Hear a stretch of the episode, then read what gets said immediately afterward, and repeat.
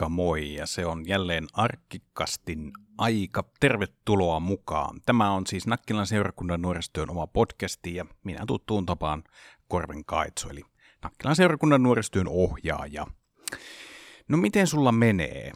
Tänään ehkä tällä kysymyksellä, kun nauhoitan tätä 10.10. on erityinen paino, nimittäin tänään maanantaina tosiaan vietetään maailmanlaajuista mielenterveyspäivää – ja, ja tuo mitä kuuluu on täälläkin mielenterveyspäivän ja teemaviikko ja muuten tämmöinen niin yleinen tunnuslause kysään kysymys, koska on tärkeää, että meillä olisi aina joku ihminen vähän, joka kyselisi, että mitä sulle kuuluu. Eikä kysy niin kuin, se, ei, ei sellaisella ajatuksella niin kuin Englannissa how do you do, johon vastataan vaan, että how do you do, vaan että oikeasti halutaan tietää, mitä sille toiselle kuuluu. Mielestäni se on tosi tärkeää.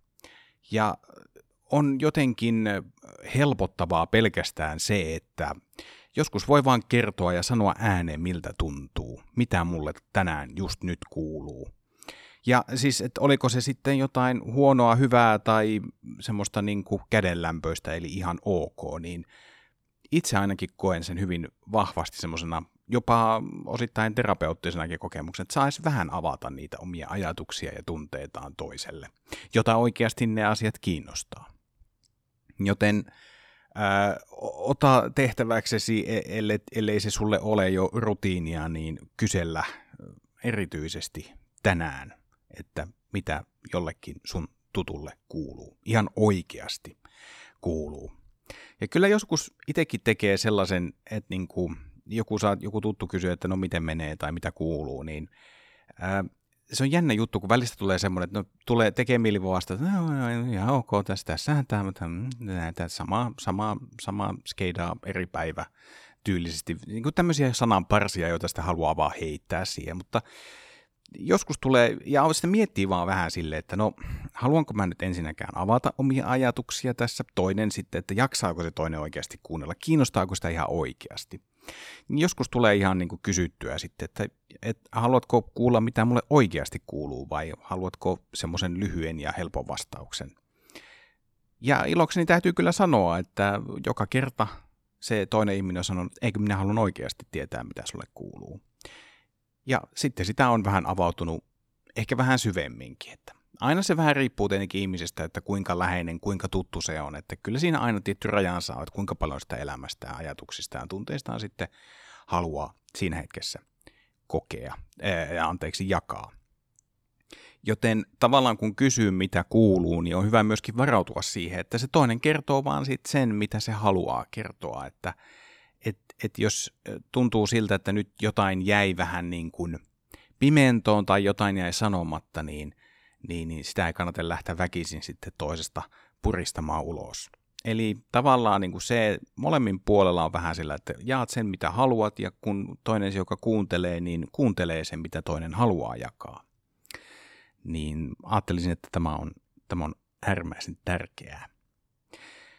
Tuota, mulla itse kuuluu ihan hyvää. Mä olin tuossa viikonloppuna vähän keikkareissulla ja tuli tarkistettua The Cure-bändin kunto – tuolla Helsingin jäähallissa lauantaina. Ja musta on niin kuin mielettömän hienoa niin kuin se, että bändihän on vanha, siis hän 80-90-luvulla teki läpimurtonsa ja siellä on tehnyt ne isot hittinsä. Ja mä en tiedä, onko itse asiassa The Cure julkaissut kauheasti uutta musiikkia sitten 90-luvun, ja taisi olla, että ovat nytkin kiertueella jonkun vanhan levyn 30-vuotis julkaisun kunniaksi.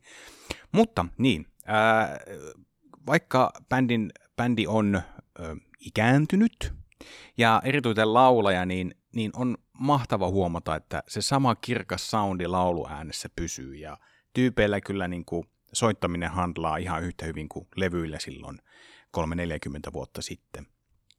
Ja se on mun mielestä aivan äärimmäisen siistiä. The Cure ei nyt sillä tavalla, niin kuin, kyllähän sellainen tietyt hittibiisit on itse asiassa heitin ää, tänään maanantaina, kun pistin tonne some-storeihin ää, vähän meidän viikko-ohjelmaa, niin heitin sinne tuota tämä Friday I'm in Love vai mikä se biisi olikaan. Se on yksi niistä tunnetuimmista Curen biisistä, jonka itsekin, johon on törmännyt monta kertaa. Mutta se, mitä tuolla keikalla vähän niin kuin koin siinä biisejä kuunnellessa, niin yhtäkkiä oli semmoinen tosi kovan, kova biisi, ja sitten mä mietin, että ei vitsi, tää on hyvän kuulla, niin sitten mä aloin miettiä, että mä oon kuullut tämän jossain aiemmin. Mä en tunnistanut sitä niin kuin Kieran biisiksi, mutta mä niin kuin tunnistin, että tämä on nyt joku biisi. Et siis en aiemmin ole tunnistanut Kieran biisiksi. Mutta sitten bongasin, että se oli, olikohan se biisin nimi Burn, ja tuota, ää, taisi olla tuo, mikähän se elokuva nyt oli? Da, da, da, da, da, da, da. Ah, The Crow-elokuva. Valit, surullisen kuuluisa The Crow, joka, jota, jossa pääosa esitti Brandon Lee, eli Bruce Leein poika, joka sitten menehtyi elokuvan kuvauksissa. Mutta siis siitä, siitä elokuvasta oli tämä tuttu tämä biisi. Ja mun mielestä tommoset niinku, kokemukset ja aha-hetket on ihan mielettömän siistejä, että sä niinku yhtäkkiä vaan tajut, että apua, mä tiedän tämän ja ei vitsi vähän siistiä. Öö, joo, keikkahan nyt sitten muuten oli aika pitkä, mutta tuntui vähän, että siinä oli ehkä vähän jääty kiinni niin kuin omiin riffeihin, että saatettiin, että samaa riffiä niin kuin loopina alettiin soittamaan vaan silleen niin kuin tyyliin kolme-neljä minuuttia vaan keskellä biisiä tai biisin loppuun, että – en tiedä, kai, kai se oli vähän niin kuin semmoista tunnelmointia ja tämmöistä, mutta tuota, mulle se alkoi olla silleen, että no niin, voidaanko mennä eteenpäin. Ja neljännen enkore aikana sitten alkoi näitä hittipiisejä sinne tulemaan, niin, niin, niin tuota, kyllä sinne vähän semmoinen fiilis, että no olisikaan nämä voinut soittaa jo vähän aikaisemmin, tai ripotella vähän sinne tänne näitä hittipiisejä, että tietenkinhän siinä on se, että pelko siitä, että jos soittaa biisit, hittibiisit niin kuin liian aikaisin, niin väki ei jää sinne ihan loppuun asti sitten hengaamaan. Että kyllä mä niin ymmärrän toisaalta tämän, tämän tuota päätöksen. Mutta oli kiva käydä kuuntelemassa live-musiikkia ja kiva käydä vähän ihastelemassa Helsingin keskustaa ja vaikka vettä tuli kuin saavista välillä, mutta tuota, kiva sitä on käynyt aina kahtelemassa paikkoja ja kiertelemässä kauppoja ja niin edelleen. Joo, tuota, tosiaan tuossa olikin jo mainittua se, että tänään kymmenes päivä, kun tätä nauhoitellaan, niin on mielenterveyspäivä. Ja oikeastaan äh, on aikaisemminkin tehnyt jaksoja vähän mielenterveyteen liittyen. Ja, ja tota, kaikki ne teemat, mitä mielenterveyteen ja sitä käsitteleviä asioita, niin ne on todella pinnalla, ei vaan pelkästään tänään mielenterveyspäivänä, vaan ihan jokaisena arkipäivänä. Ja edelleen musta on hienoa, että mielenterveydestä puhutaan yhä enemmän ja yhä avoimemmin, jolloin tavallaan siitä pikkuhiljaa alkaa varesta semmoinen niin syyllisyyden, semmoinen stigman leima pois, että, että tavallaan se, että jos puhuu, että on masennusta tai, tai muuta tuota omaan mieleen liittyvää ää, ongelmaa, niin, niin, niin se ei luo sellaista niin kuin stereotyyppistä kuvaa, että no se ihminen on jotenkin hullu tai jotain muuta. Että ei tarvitse pelätä enää, ei ole semmoista häpeää. Siis kyllä vähän, kyllähän siihen tietenkin edelleen liittyy, mutta pikkuhiljaa sitä koko ajan pyyhitään sitä häpeää pois näistä mielenterveysasioista ja siitä, koska jokaisella meistä on haastavia aikoja elämässä. En ole kyllä yhtään sellaista ihmistä henkilökohtaisesti tavannut, jolla ei olisi ollut vaikeita aikoja ja niinkin vaikeaa, että olisi joutunut turvautumaan ihan ammattiapuun. Ja siinä ei ole mitään väärää. Se on vaan sitä itsestään huolehtimista. Se on yksi osa meidän ihmisten tämmöistä psyykkistä, fyysistä ja, ja henkistä hyvinvointia, niin tota, se on ihan yhtä tärkeä osa kuin sekin, että muistaisi liikkua ja syödä hyvin. Ja itse asiassa tuohon syömiseen liittyen mulla, mulla jotenkin kimposi tuota noin niin tänään sellainen ajatus, että siitä voisi vähän puhua. Eli miten me puhutaan ruuasta. Ja mä tänään tuossa kun aamulla päivittelin tosiaan viikko-ohjelmia, laitoin vähän maanantai-kyselyä. Tykkään näin aina maanantaisin laittaa tuonne Instagramin puolelle vähän semmoisen mielipidekyselyn ja vähän fi- millaisia fiiliksiä tai millaisella fiiliksellä uuteen viikkoon on lähetty menemään. Ja, ja tuota, mä tot, pongailin siinä sitten storeja katsellessa, niin pongasin yhdeltä nuorelta ruokaan liittyvän tämmöisen – tuota noin niin, postau, postauksen tai hän oli jakanut, en nyt muista mikä se tili oli, mutta kuitenkin siinä oli äh, linkki tähän tuota, äh, Hesarein kolumniin, joka on siis äh, ilmestynyt itse asiassa 70. Ja, ja tota, äh, Johanna Malinen – on kirjoittanut tällaista teemasta tällaisella otsikolla, että moni meistä päästää arjessa suustaan myrkyllisiä lausahduksia, jotka rikkovat lasten suhteen ruokaan. Ja puhutaan nyt nimenomaan siitä, että miten siitä ruuasta puhutaan. Ja tämä on ollut myöskin jotenkin tänä syksynä, niin se on tullut erillä tavalla niin kuin, äh, vähän siinä sivussa niin just, että, että miten me ruuasta puhutaan ja miten me ruokaan suhtaudutaan. Ja, ja mun mielestä tämä on kyllä hyvä kolumni. Täällä on myöskin linkit erilaisiin tutkimuksiin, joita voisitte käydä myöskin selailemassa, jos tuota noin, niin aikaa riittää. Itse en ehtinyt kuin vähän lukasta jonkinlaisia niin kuin muutamia ensimmäisiä kappaleita, mutta vaikutti kyllä mielenkiintoiselta. Eli, eli tutkimuksissa, joihin tässä kolumnissa viitataan, niin on, on havaittu, että lasten ja nuorten syömishäiriöt on lisääntynyt todella paljon – tässä viime vuosina. Ja sitten vielä sekin, että tässä on semmoinen valitettava, tosi ikävä trendi, että nämä tahtoo nämä ongelmat jäädä helposti piiloon, koska syömishäiriöthän ei välttämättä näy ulospäin. Ja, ja tässä niin kuin erityisellä tavalla viitataan sitten poikien ja miesten syömishäiriöihin, joita ei sitten osata oikein hyvin tunnustaa, että ilmeisesti sitten ää, tytöillä ja naisilla taas niin kuin voi olla, että se on herkemmin havaittavissa – tämmöiset tuota, syömishäiriöt. Mutta siis kaikkihan tämä vähän niin kuin tulee siihen, että minkälainen, minkälainen tuota minäkuva meillä on ja, ja miten me nähdään itsemme. Ja ruoka on olennainen osa tätä, vaikka täytyy itse tunnustaa, että ei sitä osaa oikein ajatella. Mutta täällä on hyvin niin kuin otettu, ö, otettu esiin tällaisia semmoisia lausahduksia, arkipäivän juttuja, joita ei oikeastaan niin kuin osaa osaa sillä tavalla niin kuin tunnistaa, vasta kun joku tällä tavalla pointtaa, niin kuin, että ei ootko muuten ajatellut, että kun asiasta puhutaan tällä tavalla.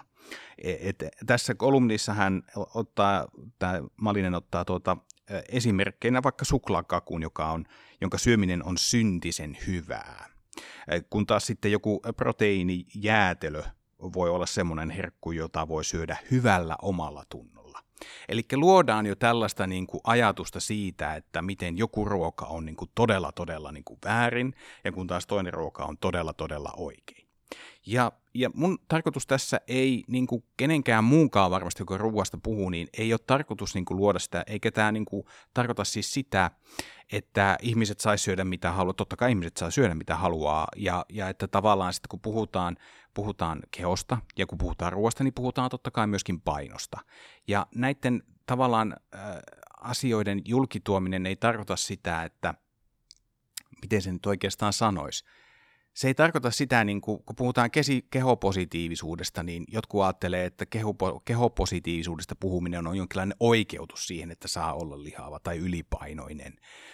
Ja, ja tähän, tätähän se ei, ei tarkoita, vaan että, että kun me luodaan ruualla tietynlaisia mielikuvia, ja kun me annetaan niin kuin tietylle ruuille semmoinen OK-luokitus, ja toiselle ruuille semmoinen, niin kuin, että tätä ei saisi ikinä syödä, että on väärin, kun sinä syöt tätä, niin se tavallaan vaikuttaa se meidän niin kuin omaan näkemykseen itsestämme ja itsetuntoon ja muihin asioihin. Että jos tulee syötyä, no, hyvä esimerkki on vaikka tämmöinen, että jos sä syöt suklaapatukan, niin sitten sulla tulee semmoinen olo, että nyt mun pitää vähintään josta yksi puoli maratonia, että mä kulutan tämän äkkiä pois. Että mä oon nyt tehnyt niin paljon väärin tässä, että mä oon syönyt jotain tämmöistä syntisen hyvää herkkua tai ruokaa, ja, ja nyt vaan niin pitää lähteä sitten. Ja, ja tämä on aika semmoinen, mitä, mihin ruokapöytäkeskusteluissa niin kuin törmää monesti, että jos ollaan vaikka niin kuin, ää, esimerkkitilanne, että ollaan jossakin ulkona syömässä, ravintolassa ja siellä otetaan vaikka joku syö burger-ateriaan, ottaa siihen, siinä tulee vähän ranuja sivuun ja vaikka burgeri onkin semmoinen niin kuin,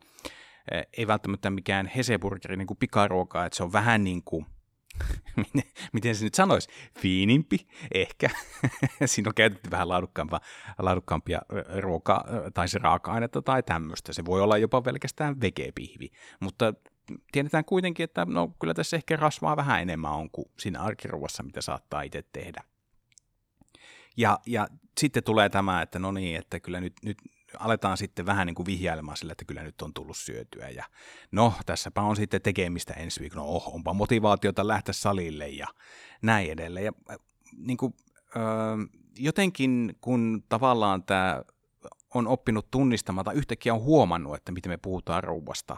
Ja mä myönnän sen, että mä välistä sorrun itsekin tällaisiin äh, heittoihin, jotka ei, niin kuin, ei anna sitä oikeanlaista kuvaa siitä ruoasta tai saatan sortua tällaisiin tyhmiin heittoihin ihan huomaamattani. Niin, niin tota, et, se on jotenkin sillä tavalla rasittavaa, että, että se ikään kuin se nautinto vaikka mikä sinne ruuassa on ollut, eikä se pelkästään, että se ruoka on ollut hyvää, vaan siihen on liittynyt niin paljon muutakin semmoista. Siinä on ollut se sosiaalinen tilanne, missä on ollut ihmisiä paikalla, ollaan juteltu samalla kun syödään ja näin edelleen. Että, että tavallaan on nautittu siitä seurasta, nautittu siitä hyvästä ruuasta ja näin edelleen. Ja tavallaan se, mikä on ollut siinä niin kuin tilanteessa kauhean hyvää, niin sitten se yhtäkkiä käännetäänkin sille, että mä en olisi saanut tehdä tätä. Ja sama homma niin kuin, voi olla sellaisiakin niin kuin, tapauksia, että, että saattaa olla, että jossain keskusteluryhmissä niin saatetaan niin kuin, postata silleen niin kuin, kuvaa, että ollaan salilla ja silleen, että no niin, nyt mä teen tämän reeni, että, että nyt mä voin sitten hyvällä mieleen illalla sitten tuota noin, niin syödä jotain vähän herkumpaa tai jotain rassosempaa tai jotain, missä on himpu, himpu verran enemmän sokeria. Eli se, että luodaan sellaista mielikuvaa, että, että niin kuin pitää jotenkin ansaita tavallaan se oikeus syödä jotain tiettyä ruokaa. Ja nämä on asioita tosiaan, mitä ei välttämättä niin kuin osaa kunnolla ajatella, ja mun mielestä tämä Malinenkin tässä niin kuin kolumnissa aika hyvin toteaa, että pienet purot muodostavat suuria jokia, joilla on aidosti merkitystä sen kannalta, mitä ihminen itsestään ja muiden kehoista ajattelee. Eli, eli tavallaan sitten kun puhut, tämä hyvin vahvasti niin kuin menee siihen kehorauhaan ja myöskin saatetaan puhua, niin kuin tähän, myöskin täällä on esimerkkejä siitä, että miten saatetaan kommentoida toisten kehoja. Ja ei ehkä välttämättä, no, no okei, myönnetään, on, on ollut tilaisuuksia, että on, on, on saattanut olla, että on sukulaista puhuttu, että no sehän on laihtunut tai no onpas se pyöristynyt tai niin edelleen. Että vaikka sille loppujen lopuksi ei ehkä, no niin, tarkoitetaanko sillä hyvää vai pahaa. Kyllähän tuossa tilanteessa yleensä se hoikistuminen on aina se positiivinen asia. Ja, ja se pyöristyminen nähdään sitten myöskin negatiivisena asiana. Eli jotenkin me aletaan niin kuin arvottamaan jo ihmisiä pelkästään sen kehon perusteella. Ja mun mielestä tässä on jotain niin kuin todella, todella, todella haitallista. Niin, niin tavallaan sille, että se henkilö, joka tekee sitä itse, vertaa sitä omaa kehoaan muiden ihmisten kehoihin. Ja, ja tavallaan kyllähän sitä pusketaan koko ajan, kyllähän somet ja kaikki muut tämmöiset, mä hirveän paljon on puhunut tästäkin niin kuin sekä varmaan podcasteissa että nurteiloissa että rippikoulussa, kun on puhuttu minäkuvasta. Että tavallaan meille tuutetaan koko ajan erilaisia ideaaleja, mihin meidän pitäisi sopia. Ja varmaan tämmöinen niin fitnesskulttuuri on todella paljon niin kuin noussut tässä viime vuosina tai vuosikymmenen aikana. Onhan fitnesskulttuuri aina ollut iso juttu, mutta jotenkin tuntuu, että ainakin mun silmissä se on niin kuin pamahtanut ihan täysin niin kuin uuteen räjähdysmäiseen nousuun ja pitäisi olla timmikroppoja, pitäisi näkyä lihaksia ja mittailla rasvaprosentteja ja kaikkia tällaista. Et, et se tavallaan luo sellaista mielikuvaa, että kun sä oot tämän näköinen, niin silloin sä oot terve ja silloin sä oot hyvinvoima, si- silloin sä oot menestynyt. Eli, ja, ja tämä tulee myös siihen, että mitä me sitten syödään, jotta me päästään sellaiseen kuntoon. Ja, ja tämä voi niin kuin vääristää sitä meidän omaa minäkuvaa tosi, tosi ikävästi. Ja kyllä niin kuin tavallaan ihmisenä, joka on, on aina ollut ylipainoinen, niin kyllä mä niin kuin tunnistan nämä asiat itsessäni. Mä, mulla omakohtaisia kokemuksia on tästä ja, ja tuota, ähm, tämä onkin ollut myöskin tämmöistä jatkuvaa prosessointia myös oman itsensä kanssa ja sen oman minäkuvan kanssa. Ja se, että mehän ei voida välttyä öö, tämmöisiltä mielikuvilta ja tavallaan sanomilta siitä, että miltä meidän pitäisi näyttää, jotta me oltaisiin hyväksyttyjä, jotta me voitaisiin kokea itsemme onnistuneiksi ja menestyneiksi.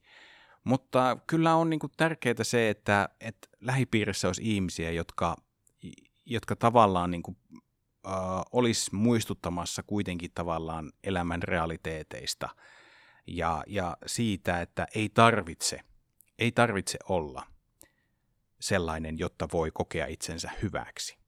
Eli tavallaan se oman kehon rakastaminen on, on tärkeää ja ehkä tässä nyt viime aikoina siihenkin on haluttu kiinnittää tosi paljon huomiota, että tavallaan – kun se jälleen kerran tullaan tähän keho, kehopositiivisuuteen, mitä on tullut aikaisemminkin puhuttua, mutta tavallaan se, että rakastaa sitä omaa kroppaansa.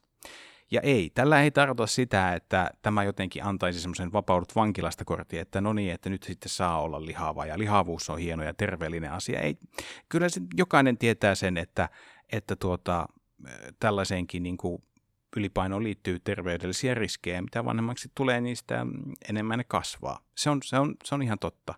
Mutta se ei tarkoita sitä, että etteikö omaa kehoaan voisi rakastaa kun tavallaan tuo, että jos koko ajan niin kuin sanotaan hyi sitä, hyi tätä, miten sä nyt tolla taas, miten sä tuommoista syöt, joko niin, että toinen sanoo, mutta hyvin usein me tehdään sitä itse oman päämme sisällä. No niin, nyt tuli kyllä syötyä näin paljon, nyt kyllä pitää tehdä niin ja niin paljon. Jälleen kerran tämä tavallaan tämä korvaavus, sä oot nyt velkaa jostain ja sun pitää se velka maksaa sitten, että sä oot velkaa tästä hampurilaisen syömisestä, nyt sä oot velkaa sen puolimaratonin, nyt sun pitää juosta sen, niin sitten kaikki on taas ok. Ja mä niin kuin pelkään, että tuollainen niin ajattelu vie oikeastaan aika lailla ilon kaikesta elämästä. Ja ruoka on yksi semmoinen asia, mikä on elämän ilo. Ja, ja tota, kyllä mun mielestä niin kuin, se ruokaan suhtautuminen, siitä puhuminen on hyvin tärkeää niin kuin tiedostaa itse. Että et, et, niin kuin, miten, miten niin kuin erilaisiin ruokiin suhtautuu. Että lähteekö luomaan niistä sellaista mielikuvaa, että onko joko syntisen hyvää, joka on kauhean hyvää, mutta hirveän pahaa, ja onko sitten vaan tietyt, tietyt ne, mitä suuhun sun laittaa, ne on sitten terveitä ja semmoisia hyvällä omalla tunnolla, niin kuin tässä kolumnissakin sanottiin, semmoisia sapuskoja tai, tai sitten herkkuja. Et samalla niin kuin tulee mietittyä se, että okei, että jos mä jotain niin kuin herkkuja syön, miksi mä sitä syön. Ja, ja kaikki tämmöiset on niin kuin hyvä mun mielestä miettiä, miettiä niin kuin omassa mielessään pikkuhiljaa. Mutta tällainen keho- ja ruokarauha on tärkeitä asioita. Ja niihin kannattaa tietoisesti kiinnittää huomiota. Ja mitä enemmän oppii itseään rakastamaan, niin sitä enemmän tietenkin varmasti haluaa tehdä itselleen niin kuin hyviä asioita. Ja, ja ehkä, ehkä se on semmoinen niin kuin reitti, josta voi sitten kummuta sitä, että jos vaikka sitä niitä kiloja saattaisikin olla pari ylimääräistä, niin ehkä siinä tuleekin semmoinen fiilis, että hei, mähän tykkään, vähän voisin tehdä vähän tämmöistä liikunnallista tai tämmöistä. Että mä haluaisin itse kovasti päästä sellaiseen tilanteeseen, missä se liikunta ei ole suorittamista, vaan se on, sekin olisi semmoinen nautinto, tämmöinen hyvän mielen juttu se, että lähtee käymään kävelemässä tai menee salille tai talvella käy hiihtämässä, kesällä käy pyöräilemässä tai uimassa. Että se on semmoinen asia, että jes, kiva juttu, tätä on mukava tehdä. Eikä niin, että no niin, nyt mä oon syönyt se suklaapatuka, niin nyt mun pitää lähteä sinne lenkille ja mennä tosiaan se puoli maratonin verran kilometrejä, että tämä kaikki nyt sitten palaa pois. Koska tämä on asia, mikä varmasti aika helposti tappaa sen niin kuin liikkumisen ilon ja halun ja, ja jotenkin sitten saattaa tosiaan niin kuin vinouttaa sen näkökulman siihen, siihen ruokaan ja tämmöiseen, että, että tuota noin niin, alkaa vaan enemmän, enemmän sitten ehkä vihata itseään tai kokea itsensä ja kehonsa epämukavaksi, vääräksi, huonoksi ja rumaaksi.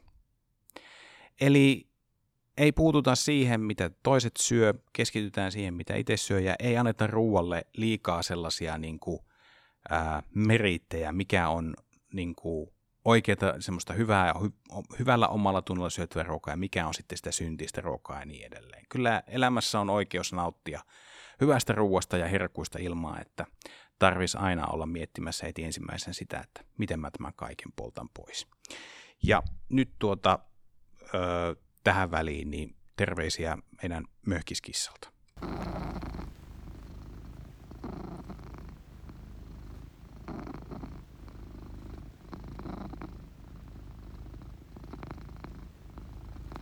Noin, siinä rauhoittavaa kehräystä tuota noin, niin, möhkiskissan tuota noin, taholta.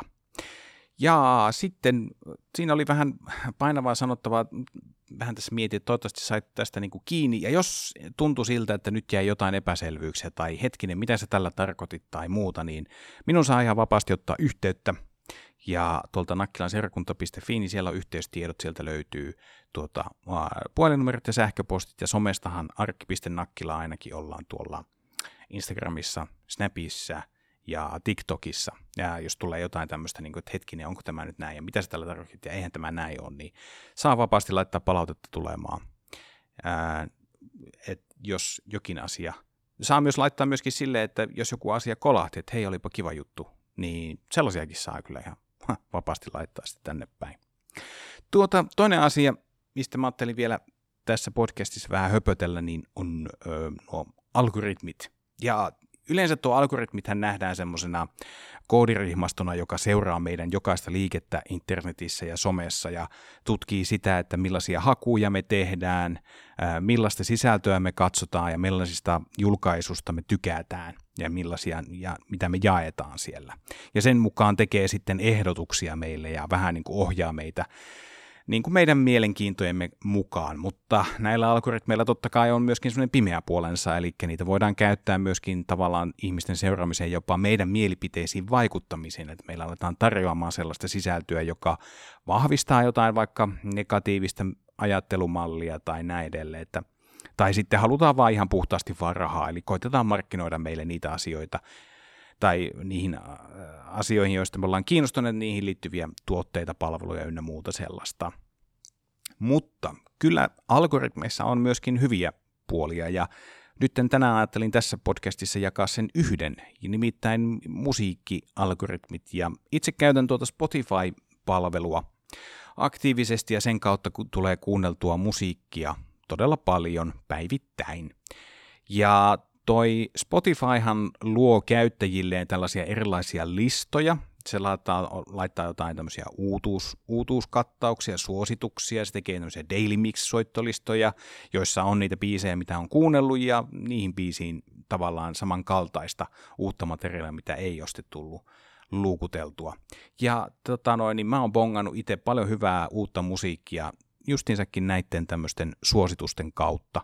Ja, ja nyt tässä viime aikoina on kuunnellut tämmöistä kuin Balcony Sunrise, Sunrise eli tällaista retro synth-wave musiikkia, eli musiikkia, joka, jossa on hyvin vahvaa tämmöistä 80-luvun estetiikkaa. Ja, ja se bändi on kyllä, se, tai tämä artisti, eihän se bändi on, tämä artisti on kyllä semmoinen, että niin kuin kaikki, melkein kaikki biisit, mitä se on ehtinyt tekemään, niin on mulle iskenyt ja kolahtanut tosi kovaa. Ja semmoista rauhallista tosiaan musiikin temmoltaan tuommoista syntikkaa. Ja sitten tässä on niinku tämä tämmöinen niinku kitarointi on hyvin keskeisessä osassa. Ja siinä biisit, niissä biisit on niin rauhallisia, ne on hyviä, niitä voi kuunnella valveilla, mutta ni, monesti on käyttänyt niitä myöskin nukahtamiseen, eli lyön, lyön tota, ää, napit korviin ja vedän peitän, peiton tota noin, niin melkein pään yli ja sitten vaan annan mielen ajelehtiä sen musiikin tahdissa ja mulle toi on niin kuin kolahtanut niin kovaa ihan valvella kuuneessa, niin kuin jo tuossa sanoinkin. Eli vaikka se, ne algoritmit on sellaisia, mistä on hyvä olla tietoisia, että kun tuolla netissä liikkuu ja näin edelleen ja tekee hakuja ynnä muuta, niin on tietoinen siitä, että näitäkin tavallaan seurataan jossain päin maailmaa ja, ja tämän kaiken perusteella niin minua voidaan yrittää ohjata erilaisten sisältöjen pariin ja minun, minun tavallaan omaan mieleen ja ajatteluun voidaan vaikuttaa näiden kannalta, mutta löytyy sieltä myöskin tämmöisiä hyviäkin puolia näillä algoritmeilla. Ja onhan se tietenkin myöskin hyvä, että jos olet kiinnostunut vaikka elokuvista, se paljon elokuviin liittyviä hakuja, niin saattaa löytyä sellaisia niin sisältöjä, ää, sivustoja tai muuta tämmöistä, joista onkin apua sille, että jos vaikka tietyn tyyppistä elokuvista tykkään, sillä voi olla keskustelua, mielipideiden vaihtoa niistä elokuvista, just tykkää, ja sieltä saattaakin saada uusia ähm, näköaloja äh, siihen vaikka tiettyyn elokuvaan, mikä on tällä hetkellä niin kuin pinnalla. Ja siitä voi oppia jotain uutta ja saada jälleen kerran niitä aha-kokemuksia, mitä minäkin siellä The Curing keikalla sain. Joten kaikella tällä on niin kuin puolensa ja puolensa, kun liikutaan tuolla internetsin maailmassa. Mutta tämä oli tämmöinen hyvä kokemus algoritmista musiikin puolelta. Ja tuota tuota. Ei oikeastaan tässä tämän kummempaa, eiköhän tämä jakso olla, olla hiljalleen nytten taputeltu. Ja tuota, aika kiittää sua, joka jaksat kuunnella tänne asti. Ja muistutuksena hei vielä, että jos olet kiinnostunut tota noin, podcastin teosta, niin tämä on yksi paikka, mihin voi tulla tosiaan höpöttelemään. Ja, Ja niin kuin varmaan noista aiemmista jaksoista voi huomata, niin aiheet vaihtelee ihan siellä sun täällä, eli ei ole mitään semmoista tiettyä tiukkaa rakennetta, aihepiirejä, johon pitäisi tota noin, keskustelut sijoittaa, vaan ihan voidaan mennä sen mukaan, mikä kulloinkin hetkellä tuntuu olevan siellä mielessä päällimmäisenä ja höpötellä sitten siitä. Vakavasti tai sitten vähän tuota kevyemmin. Kaikki käy. Ja tuossa kun tuli mainittua, että jos on jotain kysyttävää tähän podcastiin liittyen tai sanomisiin, että mitä merkitsee, niin samoin kanavien kautta voi myös ilmaista sitten, että hei, mua voisi kiinnostaa tämmöinen, että voinko tulla kokeilemaan. Ja aina voi tulla kokeilemaan, jos tuntuu, että se keskustelu on semmoinen, että ei tämä nyt oikein ole mun juttu, tai en mä oikein mielestäni saanut mitään hyvää sanottua, niin ei niitä tarvitse myöskään sitten julkaistakaan. Mutta toisaalta minusta on aina kiva juttu pelkästään se, että tässä on mahdollisuus sitten jutella yhdessä. Näin. Mutta äh, haluan toivottaa sulle oikein hyvää vuorokauden jatkoa, milloin, milloin ikinä kuuntelit ja missä ikinä kuuntelit. Ja me palataan sitten uusien teemojen kanssa jälleen tota, seuraavassa jaksossa. Mutta siihen asti. Moikka!